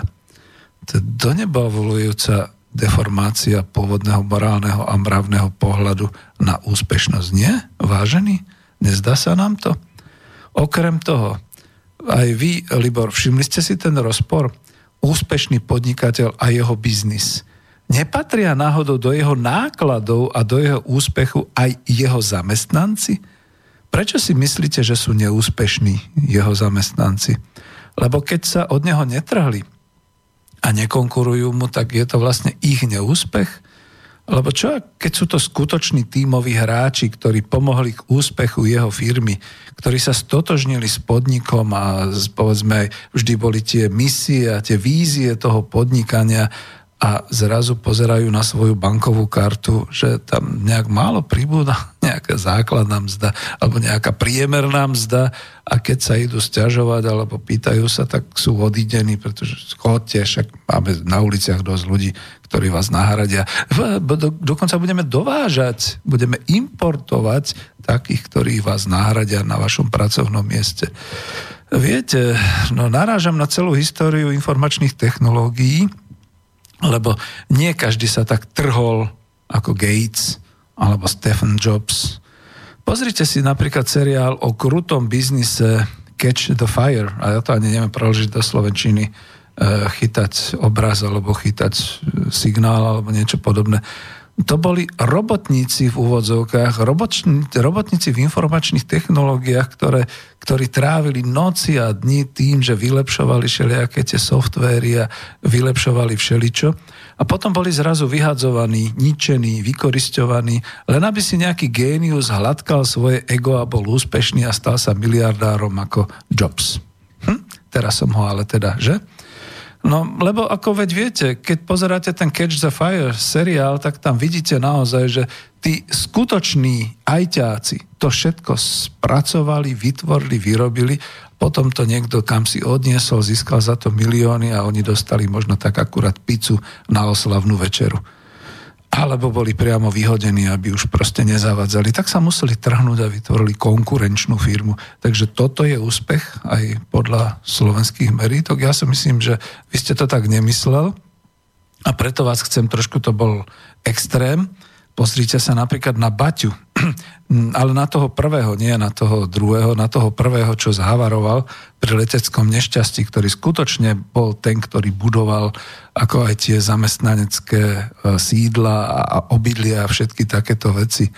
Ale ešte lepší príklad je, jo, to som chcel ešte, že dobre Baťa, ale staral sa o svojich a skutočne im dával maximum, e, dalo by sa povedať, ale predsa len sa s nimi až tak nepodelilo tie zisky on vytváral v tom čase, keďže sa to dalo expanzívne e, naozaj takéto impérium a už to nebol iba obuvnícky priemysel, už to bolo aj všeličo ďalšie a tak ďalej. No možno, možno, keby nebola druhá svetová vojna, tak by sme boli v Československu skutočne veľmocou a tak ďalej. Ešte lepšie to bolo u pána e, Františka Čubu, ten legendárny JZD Agrokomplex Slušovice, lebo on sa nielenže podelil so svojimi zamestnancami a chcel už aj tie zamestnanecké samozprávy na báze teda podielov a podobných vecí, ale on skutočne propagoval tú zaangažovanosť, ale aj tvrdo sa pracovalo a všetky tieto veci v podniku a to je aj, povedzme, keď sa to preniesie do zamestnaneckej samozprávy. Ja neviem, prečo všetci takíto lavičiari, ja teraz oslovím menovite ako Juraja Janošovského a doktora Forzofera a všetkých týchto, oni keď pozrú na zamestnanecké samozprávy a na družstva, tak tam vidia akurát tie vidly a tie slamy v topánke a to a hovorí, toto nebude fungovať. Toto nemôže fungovať, lebo to už sme tu zažili a toto nefunguje, pretože veď to bolo za socializmu a to nefunguje. Blbo dosť. Ani len uh, juhoslovanský príklad nám nemôže byť príkladom, lebo tam si asi trošku zahamížili všetci tí členovia samozpráv, že si príliš prudko rozdeľovali, a možno aj vo Venezuele, príliš prudko si rozdeľovali ten svoj hospodársky výsledok, až im potom nezostalo na ďalší rozvoj firmy. Ale tá skutočná zamestnanecká samozpráva naozaj pracuje na tej úspešnosti, na tom, že umiestním sa na trhu, to odpovedám aj na tú otázku, či trh, či netrh, umiestni svoju produkciu na trhu. Získa na tom. Dobre, nemusia to byť nejaké extra zisky, žmýkania a tak ďalej, ale vytvorí si určitý predpoklad stáleho a dobre rozvinutého trhu. Celý ten cyklus a systém toho okruhu dodávateľov, odberovateľov, všetkého takého, čo sa dá aj v národnom hospodárstve a dokonca aj pri otvorených hraniciach, pretože akože sorry, Danone si myslíte, že by tu bolo, keby tu bol dobrý systém dodávok mliekárenských výrobkov a čerstvých jogurtov do 20 kilometrov a tak ďalej. Myslíte, že by tu boli anker pekárne a že by tu mal babište svoje pekárne, e, teda ten rozvoz penám s tými zmrazenými a potom v Eh, hypermarketoch rozmrazovanými chlebmi a pečivami, keby do 10 kilometrov od nejakého toho obchodu existoval nejaký pekár, ktorý by piekol väčšine čerstvé a, a dobre všetky tie veci, to sme nehali zaniknúť. Pretože to nebolo úspešné. Pretože akože to boli všetci tí neúspešní, ktorých zničila konkurencia a tak ďalej. Nie, nie je pravda. To bola hlúposť ekonomických ministrov a vlád, ktoré pardon, nezabezpečili aspoň určité základné národohospodárske okruhy, napríklad e, v stravovaní, napríklad v potravinách a v remeslách a vo všetkých takýchto veciach, v dopravách a tak ďalej. Čiže to. No a pri, pribúdajú, no je ešte, e,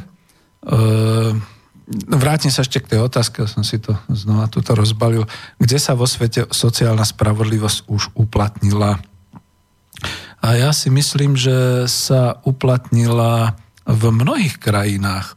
A bude znie tak blbo, ale fakticky, ekonomicky. No čo myslíte?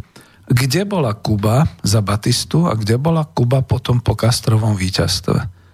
Ako je možné, že tí ľudia zrazu Dobre, ako bolo to veľa miliónov ľudí, takže samozrejme, že tá sociálna spravodlivosť, e, niekde to bolo ako, že ako tie lodičky, tá hladina, že postupne ako narastala, ale aspoň sa dostali k určitým veciam, o ktorých predtým mohli len snívať.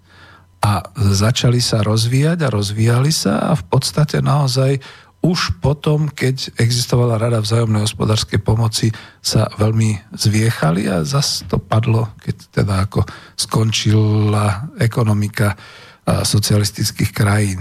Povedzme Líbia po prevzatí moci e, Muaram Kadáfim. Veď akože my vieme, kde je Líbia dnes, čo je to za krajinu hrôzy a kde to bolo vtedy, keď si jednoducho e, vláda na čele s Kadáfim trúfla vytvárať dlhé vodovody, ako tie veľké rúry, vodovody, ktoré vlastne ako privážali pitnú vodu pre celý národ a boli rozdeľované. Kde bola Sýria? Sýria po ovládnutí krajiny sírskou socialistickou stranou Baas a za prezidenta otca tohoto Asáda, to bol predtým kto Bašír Asád, Mimochodom, tak si povedzme, kde sme boli a ako sa rozvíjala e, sociálna spravodlivosť v Nemecku po vzniku Nemeckej demokratickej republiky, v Polsku po vzniku Polskej ľudovej republiky, v Maďarsku, v Rumunsku, v Juhoslávii po vzniku Socialistickej federatívnej republiky Juhoslávia. A Ajhla, ZSSR, Sovietský zväz, počas 30. rokov, kde to potom prerušila až vojna samozrejme a v povojnovom období, na tieto všetky veci zabúdame a dotlačili nás tam také tie antikomunistické e, názory, že to nie, to fuj a tak ďalej. Sociálna spravodlivosť. Čo my vieme vlastne o Korejskej ľudovo-demokratickej republike? A dneska budem veľmi ako takýto tvrdý a otvorený v tomto smere. Dnes mediálne známa ako Severná Korea Neviem, či budem mať čas prečítať e, výňatok z takého článku o KLDR a prečo si myslím, že sociálna spravodlivosť práve tu v dnes tak opľúvanej krajine e, pomohla a postavila národ na nohy. Je to dlhší článok, e, ani neviem, či, či sa mi, by sa mi podarilo to tu teraz otvoriť, ale je to o tom, že Korea predsa bola okupovaná Japoncami, potom bola oslobodená Číňanmi, počas druhej svetovej vojne. Potom tu boli aj základne Američanov, vznikol ten konflikt e, v rámci studenej vojny Severná Korea, Južná Korea. E, jasne, že to tam bombardovali síly medzinárodné vtedy, ako Američania sa vždy vedia zaštítiť nejakými medzinárodnými silami. V tom článku je to tak pekne písané, že bombardovali sa kobercovo, napalmami, e, jednoducho šialenstvo zostalo v Severnej Koreji 9,5 milióna zbedačených, chorých ľudí, hľadujúcich s rozbitou krajinou. Nie len, že domy, ale teda aj cesty, e, polia, tak ako vo, vo Vietname v podstate všetko. A to sa potom v podstate dostalo až do tej situácie pomocou princípov aj sociálnej spravodlivosti a celospoločenského vlastníctva výrobných prostriedok, prostriedkov, že dnes ich je 25 miliónov. Na čo, čo sa myslíte? Prečo my klesáme v pôrodnosti a vymierame a taká totalitná krajina v úvodzovkách, ako je Severná Korea, vyšla za tých 50 rokov, alebo koľko, už aj viac ako 50 rokov, vyšla z 9,5 milióna na 25 miliónov. Samozrejme, to sa nedá porovnať s Južnou Kóreou, kde teda je kapitalizmus, kde teda nadnárodné korporácie si svoje už ako zobrali. Ale ja by som bol veľmi rád, keby mi niekto odpovedal, že či tí juhokorejci dnes vlastnia, veď aj Kia je tu na Slovensku sami, tie výrobné prostriedky, alebo sú v nejakom proste šábli sa s tými nadnárodnými korporáciami, alebo ako je to? Ako je to, že sú šikovní, teraz to použijem, úspešní, že teda dokážu si rozvíjať svoj národ a svoju národnú ekonomiku a dokonca dokážu exportovať aj tie autá, výrobu automobilov do tej rozvojovej krajiny v strede Európe, Slovenska a tak ďalej. Čiže dajme si takéto veci. A je tu ešte jeden mail a potom už sa budem venovať. Slúbili ste šokovať nejakou bombou, áno, na Facebooku, hej, o prístupe k politike Európskej únie, o prístupe našej vlády k politike Európskej únie.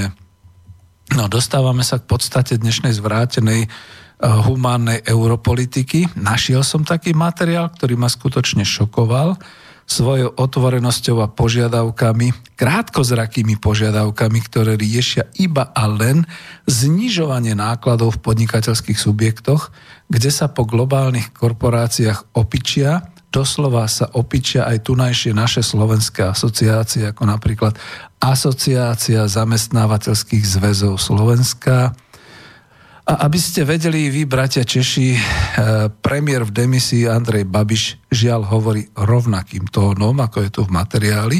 Čiže to nie je žiadna miestna slovenská úchylka, to je iba bohapustý, egoistický, podnikateľský a vlastnícky zámer smerovaný po kolonizácii územia Slovenskej a Českej republiky postupne v dlhodobom programe, tak, aby, ja, ja to poviem, teraz budem tým reakčným, alebo ako by som povedal, radikálnym, vymeniť tunajšie domorodé obyvateľstvo iným, menej nákladným a menej náročným, za to výkonnejším, podobne ako boli výkony černoší na juhoamerických bavlníkových plantážach, alebo ako boli černosi oproti domorodcom na poliach cukrovej trstiny, alebo ako boli lacní Poliaci, Češi, Slováci, Švédi i Írovia v severoamerických uholných baniach. Je tu materiál, s ktorým som sa teda naozaj nedokázal zmieriť a prudko sa ohradzujem voči takémuto zmýšľaniu. Lebo namiesto sociálnej spravodlivosti ešte hĺbšie vyora brázdu sociálnej nespravodlivosti, namiesto humanizmu úplne odpíše celé generácie domáceho obyvateľstva národných štátov Európy a v konečnom dôsledku skutočne povede k výmene obyvateľstva v Európe. Čiže namiesto antimigračných nálad tu predkladám ekonomickú podstatu tohto materiálu. Ani neviem, či tohto materiálu, ale e, je to v PDF formáte. A ja to kľudne ako poviem, aby ste vedeli, že to nie je žiadny výmysel Petra Zajaca Vanku, ale informačný leták Asociácie zamestnávateľských zväzov a združení Slovenskej republiky číslo 1 január 2018. Kliknite si na www.azzz.sk a tam sa dozviete medzi iným, už sa mi to otvára, aj o takýchto veciach. Uh, no chvíľku mi to bude trvať. Áno. Uh, toto je ale napríklad o Česmade, aj ten trpí nedostatkom, zúfalým nedostatkom pracovných síl, čiže šoférov. A teraz ešte to tu máme ďalej. Je toho celé a ja musím naozaj povedať, že okrem iných článkov ako inšpektoráty práce a podobne, sú tu aj také. Je to informácia, ako integruje Nemecko utečencov a iných migrantov na trh práce. A že v rámci druhej vzájomnej vzdelávacej činnosti navštívila Európska sieť pre integráciu Nemecko. V priebehu dvoch dní získali zástupcovia vládnych a mimovládnych inštitúcií prehľad o integračnom systéme krajiny s dôrazom na aktivity Nemecka s cieľom uľahčiť uľahčiť integráciu utečencov a iných migrantov na trh práce v Nemecku. E, Slovenskú republiku zastupovalo Ministerstvo práce, sociálnych vecí a rodinný SR, ako aj Asociácia zamestnávateľských zväzov a združení SR. Počas návštevy sa diskutovalo o rôznych témach týkajúcich sa integrácie v Nemecku a tak ďalej. A teraz, čo som z toho pre vás vybral? Sieť firmy integrujú utečencov v úvodzovkách. Integrácie utečencov na trh práce je spoločným úsilím. To môže byť úspešné len vtedy, ak sú zamestnávateľia ochotní zaviazať sa k nemu. Združenie nemeckých priemyselných a obchodných komôr DHK založilo sieť podnikatelia integrujú utečencov na podporu firiem, ktoré chcú zamestnať utečencov. Táto iniciatíva, ktorá spája takmer 1500 spoločností, od malých rodinných firiem až po veľké korporácie, je najširšou sieťou spoločností podporujúcich integráciu utečencov do trhu práce v Nemecku. Program je financovaný Spolkovým ministerstvom pre hospodárstvo a energetiku ktorý ďalej ukazuje, že integrácia v Nemecku je prierezovým problémom viacerých inštitúcií. A teraz máme slovenské. Ďalší článok, zamestnávanie cudzincov z pohľadu zamestnávateľov. Aj napriek tomu, že na Slovensku je stále vysoká nezamestnanosť, najmä dlhodobo nezamestnaných v, v zátvorke, firmy majú problém nájsť kvalifikovaných ľudí. Jedným z dôvodov je demografia, ktorá je nepriaznivá, ale aj štruktúra absolventov, ktorá vôbec nekorešponduje s dopytom na trhu práce. To už sme vysvetlili, kto urobil chybu a kto by mal byť za to trestaný, že? V 90. rokoch. Nedostatok pracovných miest dnes eskaluje práve v dôsledku priaznivého hospodárskeho rastu. E, moja otázka, dokedy sa ten priaznivý hospodársky rast bude držať? A čo bude potom? Zase prepušťanie? Problémy hlási takmer každá domáca fabrika bez ohľadu na odvetvie, v ktorom pôsobí. No ja polemizujem s tým článkom, ale tu som chcel... Aha, to už je všetko. No tak tá bomba sa týka tohoto. Ja to poviem na príklade toho Česmadu. Teraz to tu otvorím, lebo ja mám sám skúsenosť s tým, že chcel by som v podstate som šofér, skúsený dlhoročný, ale mám 62 rokov a ale, ale Lenže do dôchodku sa pomaly ten vek predlžuje, takže čo so mnou teraz? Ako mám strihať nechty, alebo mám byť čím? Takže Česmat, článok. Trpíme na zúfalý nedostatok pracovnej síly.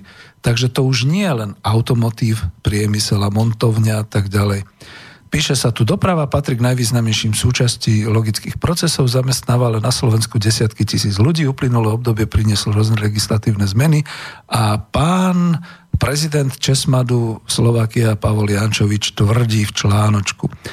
Obrovské vládne stimuly pre zahraničných investorov zároveň prinášajú aj globálnych nadnárodných sprostredkovateľov pre dopravu a logistiku a slovenský dopravca je tým pádom úplne na chvoste záujmu o spoluprácu, čomu zodpoveda potom aj cena za prácu.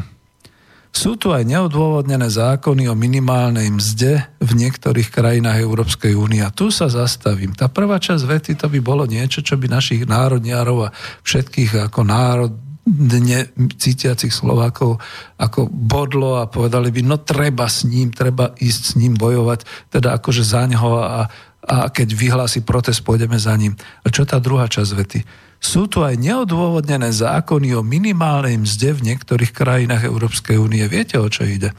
E, to je ten dumping, že teda my máme minimálnu mzdu a posielame tam šoférov a oni majú tiež nejakú minimálnu mzdu oveľa vyššiu ako my, niekedy až o 100%, a to sa nepáči Česmadu a to sa nepáči zamestnávateľom. Prepačte páni, máte nedostatok pracovných síl? Máte nedostatok šoférov?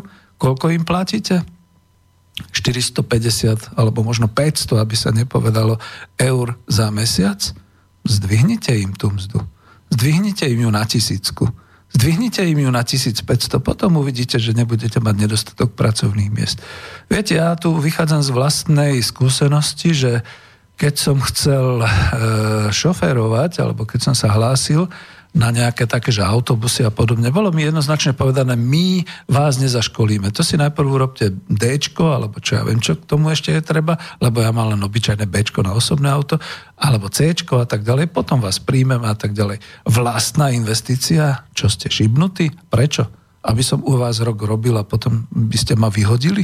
Alebo ako je to? Tak to by mal byť náklad zamestnávateľa. Ďalšia vec, veľmi ich mrzí, aj Česmat, že e, vonku sú nejaké neodôvodnené minimálne mzdy. To nie sú neodôvodnené. To tam prešlo v tých krajinách nejakým tým sociálnym vývojom a nejakými štrajkami a nejakými zmluvami a podobné veci. Len nás to nejako tak mrzí, lebo zrazu by museli dať tomu e, vodičovi kamiónu nie tú minimálnu mzdu našu, ale tú minimálnu mzdu zahraničnú alebo aj viac. A to je ten problém, ktorý existuje u nás a nielen v automotív, ale prakticky všade. Ehm, je to taká otázka na neho. Ja to vytrhávam, nekorektne to vytrhávam, pretože áno, môžem. Je to moja relácia. V západnej Európe sa hovorí o tzv. sociálnom dumpingu. Ako vnímate tento problém, pýtajú sa prezidenta Česmadu. Určite to je problém. Práve Cestný balík by mohol do veľkej miery zvýhodňovať schránkové firmy. Sociálny dumping však nespôsobujú slovenskí dopravcovia, ale dopravcovia, ktorí majú na Slovensku založené tzv. schránkové alebo neštandardné firmy.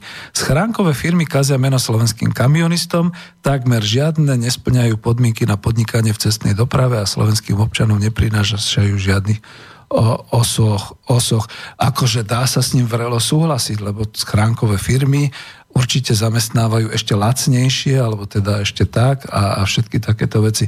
Tu je len jeden problém vážený, tak ste úspešní alebo neúspešní? Tak sa pýtal ako e, tento náš kolega z mailu.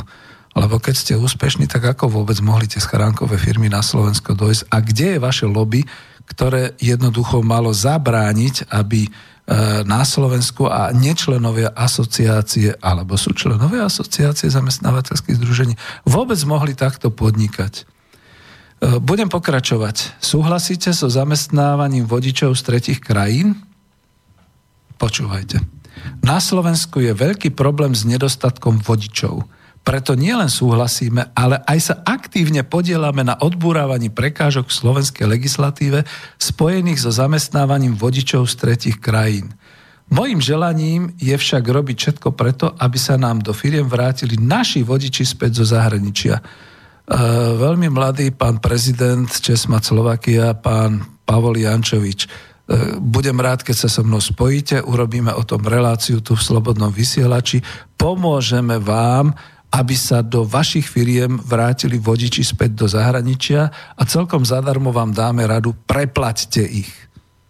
Veď ako keď chcete kúpiť najnovší nejaký model nejakého toho autobusu alebo e, kamionu alebo čokoľvek, preplácate to. A nakoniec ten vodič je doslova na leasing, pretože tomu nezaplatíte za 5 rokov odrazu. Tomu zaplatíte mesiac po mesiaci. A to si vy predsa dovoliť môžete, pretože keď budete mať kvalitné zákazky, tak vy môžete aj poslať kvalitných vodičov, hoci aj na nekvalitných kamionoch, ale keď je kvalitný vodič, tak tento dokáže. Lenže vy si neželáte podľa mojej mienky kvalitných vodičov a našich vodičov späť zo zahraničia. Vy radšej chcete, a budete sa aktívne podielať na odburávaní prekážok v slovenskej legislatíve spojených so zamestnávaním vodičov z tretich krajín, pretože veľmi dobre viete, že taký šofer z Ukrajiny, keď je doma pre ňoho snom zarobiť 183 eur, tak u nás vám kľudne bude súhlasiť s 300 eurami v hrubom na mesiac. A ja neviem, ako to vy zaujímačíte, keďže u nás máme nejakú vyššiu minimálnu mzdu. On bude spať v kabíne e, kamióna a peniaze bude pekne posielať domov. A tu je ďalšia otázka, lebo trošku som to aj natiahol, ale pretože to bola otázka, ja som ani nevedel, či na ňu budem odpovedať. Pozor na to. Vážený, to je tá bomba, o ktorej som chcel hovoriť. Tak zamestnávateľia na Slovensku to už vzdali s našimi ľuďmi už to vzdali s tým, že by ich preplácali, že by im vytvárali skutočne, doslova by som povedal, tú, tú spoločenskú spotrebu, že by ich nejakým spôsobom podporovali, vytvárali z nich týmy a podobne. Tí to kompletne vzdali, pustili to dolu vodou naivne sa ne, neželajte si alebo naivne si nemyslíte, že vám nejaký slovenský e, zamestnávateľ dá nejakých 1500, 2000 alebo koľko eur. To minimálna mzda niekde na severe Európy alebo ja neviem kde. Oni si radšej dohodnú e, legislatívu cez vládu s Európou o tom, že sa môžu prísť e, vodiči z iných krajín, z tých tretich krajín takzvaných, za nejakých pitomých, mizerných peňazí. Ináč ako teraz, čo sa rozvinuli všetky tie inšpekcie práce o čiernych zamestnaniach a podobne, verte, že to príde aj na všetky tieto veci. A to ja som si dopravu zobral iba, akože sa to tu vyskytlo. Našiel som to tu, takže som vedel na to akože konkrétne reagovať. A je to určite aj v mnohých oblastiach, vo všetkých. Automotív a, a obchodné siete, prebalovania tovarov. Dozvedel som sa, ako sa prebalujú tovary, akože sú domáce, slovenské. Slovenské zemiaky prebalované niekde v nejakej firme a, a tí prebalovači sú všetci už zo zahraničia a tak ďalej a tak ďalej. Prečo to hovorím? To je tá bomba. Vážený, nie vláda, nie politické strany, ale dnes už podnikatelia, kapitalisti, tak ich treba nazvať. Ja viem, že to dneska niekomu skrúti nos, ale skutočne vlastníci firiem, zamestnávateľia, pracujú reakčne na tom, aby slovenské obyvateľstvo zmizlo a aby sa tu namiesto nich objavili skutočne tí kolonizátori. Ako, ako to povedať, aby ma tu nejaká naka nezobrala? aby to boli tí ako to bolo v Severnej Amerike, tí černoši na tých bavlníkových plantážach alebo tí černoši na tých e, plantážach cukrovej trstiny a podobne, aby tam neboli tí domorodí indiáni. Tí nech radšej vymrú. My tu budeme mať iné obyvateľstvo, menej nákladové, to si vychováme, to bude kvalitné, to bude stačiť na tú ručnú manuálnu prácu a tým pádom sa postaráme ešte aj v duchu sociálnej spravodlivosti, možno o rasovú nediskrimináciu, možno o nejakú inú nediskrimináciu, ale chvála Pánu Bohu, zabudneme na ten základ, ktorým je, že sociálna spravodlivosť je vtedy, keď sa skutočne vlastník podelí so svojim zamestnancom o hospodársky výsledok. A to sa dá dosiahnuť skutočne iba v ekonomickej demokracii, pretože v ekonomickej demokracii, či to bude e, štátny podnik, či to bude národný podnik, či to bude občianský podnik, či to bude družstvo alebo zamestnanecká samozpráva, vždy to bude určitý tým ľudí, tým ľudí, ktorí budú pracovať s vlastným cieľom, s vlastným účelom, samozrejme s tými istými špecialistami, akí sú dnes, to znamená aj e, ekonómovia, aj účtovníci, aj všetci, ktorí budú vedieť, aj obchodníci, ktorí budú na trhu. Všetci budú pracovať na tom svojom úspechu, to znamená presne na tom, aby e, mali dostatok, dostatočne veľký hospodársky výsledok, ktorý si potom budú vedieť rozdeliť. Čas z toho e, dajú do národnej ekonomiky, teda do národného hospodárstva a takto sa vlastne môže dosiahnuť prosperita ten blahobyt pre celú republiku, prípadne aj pre celý svet, pretože nemusia si konkurovať. Ja sa stále pýtam, či je potrebné, aby na Slovensku remeselníkom konkurovali nejaké čínske dlaždičky alebo čínske, e, ja neviem, tyče alebo nejaké takéto veci. Či to nevie náš sústružník už vyrobiť. To už nehovorím o potravinách, to už nehovorím o e, hygienických potrebách, o všetkých takýchto veciach. Či to je naozaj také nutné. Ja sa ešte pozriem na otázky. Dobre, došlo. Au, a to sú veľké, takže skúsim. Uh, Uh, dobre, Ivan. Už mesiace vykladáte sny. Viem, čo je demokracia, ale netuším, čo je sociálna demokracia. Iván, ale to netuším ani ja. To prečo adresujete mne? Viem, čo je spravodlivosť, ale netuším, čo je sociálna spravodlivosť. No, tak dúfam, že ste sa to už dozvedeli, že ste si vypočuli reláciu, lebo tento mail ste mi poslali o 16.55, to znamená pred pol hodinou. Existuje viac ako 50 slovných spojení so slovom sociálny, Vždy však ide o prázdnu retorickú figúru.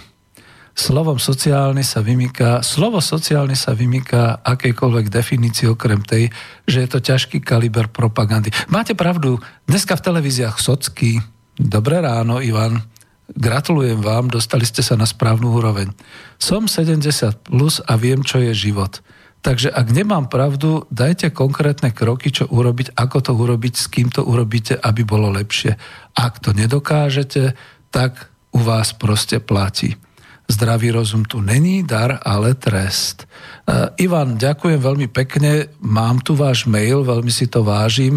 Uh, pošlem vám, keď mi potom ešte pošlete adresu zadarmo, aby ste vedeli, máte 70+, plus, tak myslím, že už máte dosť času na čítanie aby ste mohli si prečítať knižku Ekonomika po kapitalizme, kde sa veľa vecí dozviete. Ja mám teraz len na vás jednu jedinú otázku. Hm. Akú máte životnú skúsenosť? Boli ste znárodnení, boli ste vyvlastnení, boli ste vykoristovaní socializmom, alebo ste proste normálny človek, ktorý je trošku pomílený tou sociálnou demagógiou v súčasnosti. Ďakujem veľmi pekne. Ešte jedna otázka. E, možná odpoveď pre pani. Ľudia, ktorí preukazujú väčší rešpekt bohatému podliakovi než čestnému a statočnému človeku, ktorý žije v chudobe, si zaslúžia, si zaslúžia byť zotročení, pretože jasne ukazujú, že bohatstvo, nech už je získané akýmkoľvek spôsobom, má podľa nich väčšiu hodnotu než poctivosť. To je citát Johna Hancocka a píše to Peter neviem, aká je odpoveď pre pani, pretože ja som tu pani nemal, ale fakt je, že som citoval e, článok pani Zuzany e, Kusej. takže myslím, že to je v pohode, to tak do toho padá. Veľmi pekne ďakujem. My sme na konci relácie a e, vidíte, na rozdiel od tej minuloročnej relácie, ktorú by som vám tiež odporúčal si vypočuť, e, táto relácia bola skôr o tom, aby sme sa sami presvedčili, že sociálna spravodlivosť to nie sú veci okolo e, naozaj rodovej rovnosti a okolo LGBTI a okolo rasovej nediskriminácie a podobných vecí. Že je to skutočne o rozdeľovaní hospodárskeho výsledku. A ja musím naozaj pripustiť, že sme to už zažili. My, ročníky pred rokom 89. A nie, že teraz by nám to chýbalo nejak nostalgicky, ale teraz by sme si najradšej buchli dostali pesťou a povedali, no ale čo nám bráni to tak urobiť? Čo nám bráni, milí poslucháči Slobodného vysielača? Lúčim sa s vami a ďakujem, že ste vypočuli reláciu. No a niekedy v ďalšom o ekonomickej demokracii. Viete, tá ekonomická demokracia je veľmi konkrétna. Ja by som skutočne radil, že by sme ju začali nejako uplatňovať. Len mi povedzte ako. Zatiaľ si dáme aspoň takúto pesničku na záver a ďakujem, lúčim sa s vami, Peter Zajac Vanka.